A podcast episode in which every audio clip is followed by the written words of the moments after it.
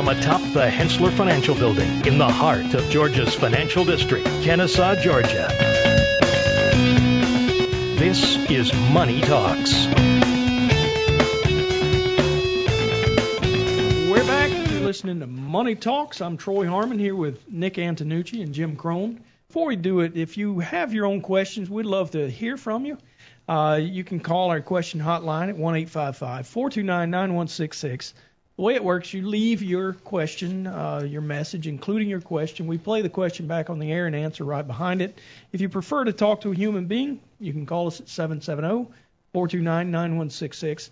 And by the way, that's where you could get in touch with me, Nick, or Jim about any questions you might have, whether it be, you know, details of a buy-sell agreement, a business valuation, insurance, whether it be life insurance for any purpose, including, you know, trying to help fund a buyout of a business. So that's where you call us, 770-429-9166. You can also get your question on the radio that way. You just ask for our radio show producer, who is Kelly Lynn, and she'll get your information and get you a question answered. You could also, if you don't want to talk to anybody, you can just email us at drgene@henssler.com. That's spelled drgene@henssler.com. That's how you get the millennial questions, Troy. We just email. We don't want to talk to anybody. Millennials don't talk. I'm hip enough to know that. We have a text line? I'm hip enough to know that, okay. Even though I'm still on Fleek, which is, I guess I was told, about 5 years old. Yeah, you are still on that, aren't you? Whatever that is. Fleece or Fleek? Which was it again? Whichever you want to go with. All right. What you pick. Good deal. By the way, that Henssler.com is also our website, and we just had an upgrade to our website. If you want to see the you want to see the fancy new website, you can go to Henssler.com, HENSSLER.com. Put faces with the voices, and then you might decide, well, I'll stick to voices only. Yeah, you probably might. We might even lose a listener or two if they go checking out what we look like. I got a face for radio. Right? Yeah, right.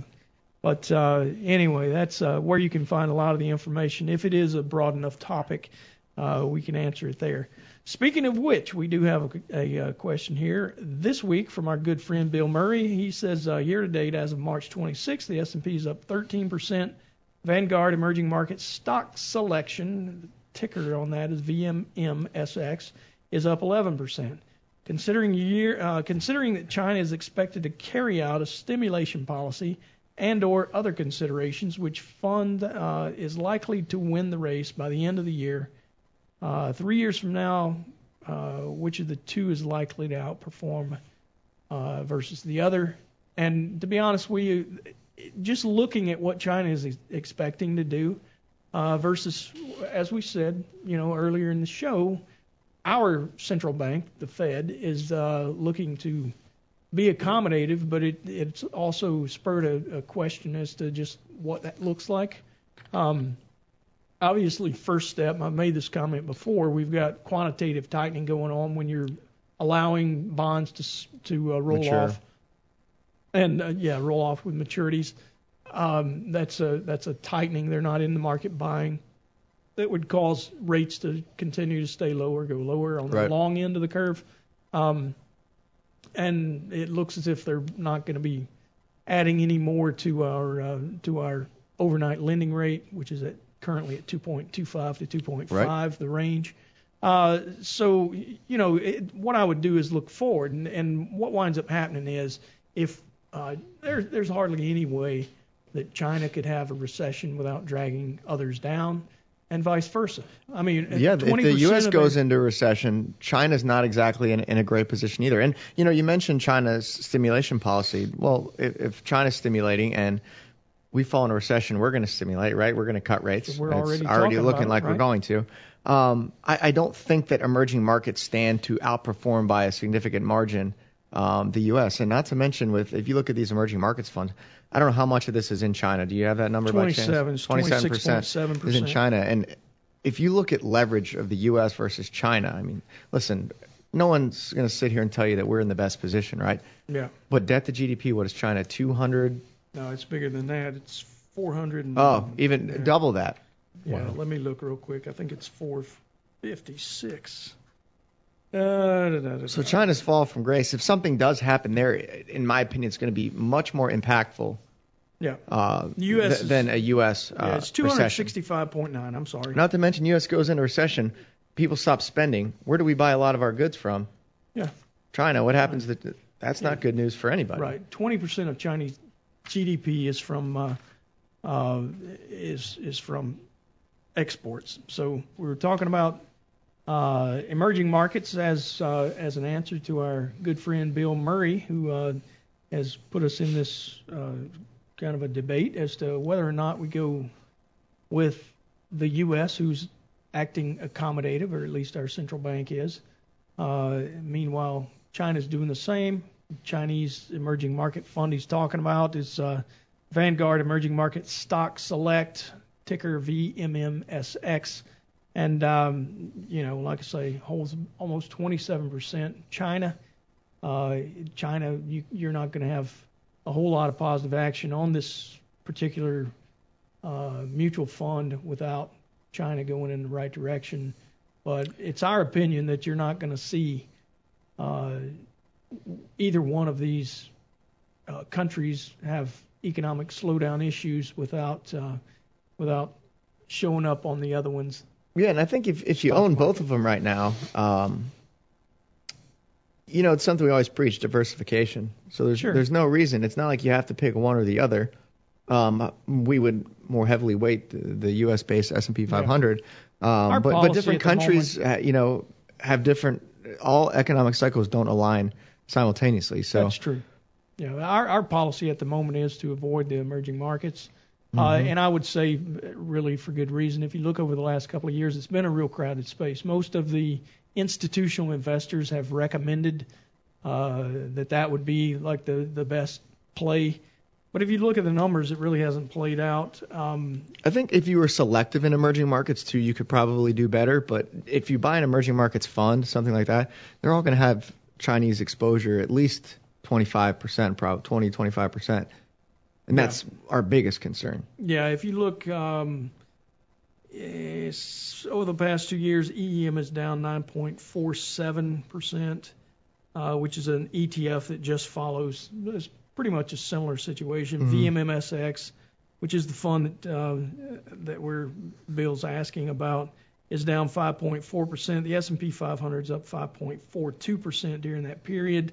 But if you look, there is something really interesting since the top of the market on 9/20 of 18, when we had that almost 20% downturn between 9/20 and December 24th.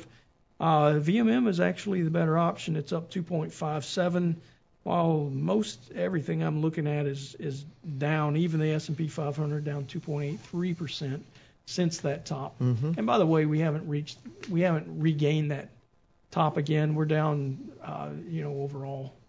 About 3%. So, that's kind of where we are. So, hope that helps you, Bill. That's our opinion at the moment. Got another question here from Alan from Ball Ground. Says, I'm 52 and getting a lot of offers for long-term care coverage. I'm single and have no heirs aside from my older sister. Do I really need an LTC policy, long-term care policy? Yeah. Well, the question, I think, to Alan is, what's your plan if something happens? We can address on the financial side, but many times when you do have family or folks that are close by, you do have a support system. In his situation, he will likely have need to have care, right? Professional care, which is costly. Yeah, we're talking about nursing home? Well, it could be therapy, which is brought in the home, right? So that's one aspect of where long-term care coverage comes in and offers some nice value. In fact, statistically, 80% of claims for long-term care start in the home. Okay. And so you start to work down that path, and we have methods that we go through to first evaluate where the financial risk is, right? So we look at cost of care today and on a statistical basis what it will likely be when they hit their average age when claims begin, which is around 79, 80. That's sort of the foundation for how we arrive at a long-term care policy. But with folks like him, we might actually look at it in a little different light. There are aspects about things where we could potentially look at a traditional disability policy and then put on a rider that does bring long-term care value on top of the disability. So it's just a different way to slice it. Most of the time when I'm talking to folks like this, they have had experience with other family members, right? Sure. Older folks that have been in this, and they are looking at that saying, gosh, what happens if I get hit by the bus and live? Right. Right. And so we just want to help them and put some economic numbers, right? Premiums to where they can get the most bang for their buck. And we can look at a variety of different choices on how best to do that. So you can answer their question, and it's really at this point, without knowing more, it depends. Well, it depends, but I think the back to the beginning, it's the first question is, so, you know, Alan, who do you anticipate would likely take care of you? And if we don't have a support system, church, family, if it doesn't have family and so on locally, you start looking at friends, and that will last for a little bit. Yeah. That'll take you so far. And then you're going to step into some real financial impact to whatever resources he has. And that's where long-term care can make those last longer. Sure. So. All right. Well, good answer, Jim. Thank you for that. We got another one that's based on something that you'll probably have the answer to. More Jennifer insurance. From Kennesaw. That's how it goes. That's right. You've been saving these, right? To do. Yeah. You still stand by the listener base being millennials? A lot of insurance care. Questions, long-term care. Yeah, well, they got parents too. They're planning. They get the point that you need to start planning early. Start now. There you go. And they got parents. Pay attention. This is the time. This is what you want to tell your dad and mom about, right? That's absolutely right. So, a question from Jennifer from Kennesaw says, "What are some of the riders that I can get with my disability insurance, and are they worth it?" Good one. I like that. Yeah. Well, look. I thought you would. As you can imagine, insurance is one of those things. Boy, you can dress anything up. I mean, you can layer in any and every rider you want. There are some that I actually believe are probably more of good value to bring to the table when you start talking about a base disability policy. And many times those are quoted where they have, here's your base policy, and then they put a value, an incremental premium value to each particular rider. And so what I often will do is sort of run the Cadillac and then step into the conversation with the client to say, here are the ones that I think would make most sense for you. And so we can then customize the coverage premium and benefit-wise to what their facts and circumstances are. But I think the ones that make the most sense to me are ones that are what's called the future increased benefit option. So that's an idea where your benefits are likely to increase commensurate with your compensation, right? Everybody's looking for increases over their next several years with compensation. So I definitely think that one is meaningful to make sure your coverage is matching with those increases. Some of the ones that I don't think that have the greatest impact is hospital income riders or Social Security riders. The concept is, look, if you qualify for Social Security disability, that means you something has really happened, and you are eligible for your disability coverage. So I don't see that doubling up on that makes a lot of economic sense, but. Other things, there are things in there called waiver of premium, which when a disability occurs, it allows for the coverage premium to stop. I actually think there's a value to that. And so what I would, as I said, I typically run quotes where I throw the whole Cadillac together, and then we'll walk down the path and selectively pick the ones that make the most economic sense. Sounds good. All right, so as a 50-some-year-old man, do you think that if I showed up with a man bun and two turns in my pants and gauges in my ears... Turns in your pants, what is that? You know, like the cuffs. Oh, you're rolling up the pant leg. Okay, I got it. Do you think that they would think that I was disabled enough to get this policy? Probably so. I don't know if mental disability... no kidding. Surely it's got to help, right? It sure does. All right, mark it up or down this week, quick. Down. All right. I like insurance. All right.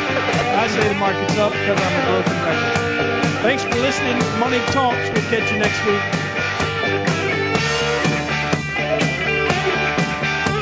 All material presented is compiled from sources believed to be reliable and current, but accuracy cannot be guaranteed.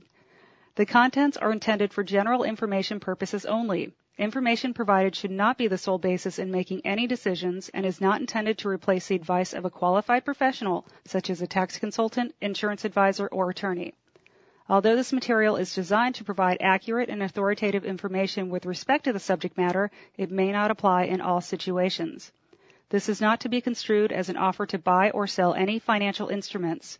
It is not our intention to state, indicate, or imply in any manner that current or past results are indicative of future profitability or expectations. Portfolio holdings discussed are subject to change. There is no guarantee that in the future these securities will be held in Henssler accounts. As with all investments, there are associated inherent risks. Please obtain and review all financial material carefully before investing. Henssler is not licensed to offer or sell insurance products. This overview is not to be construed as an offer to purchase any insurance products.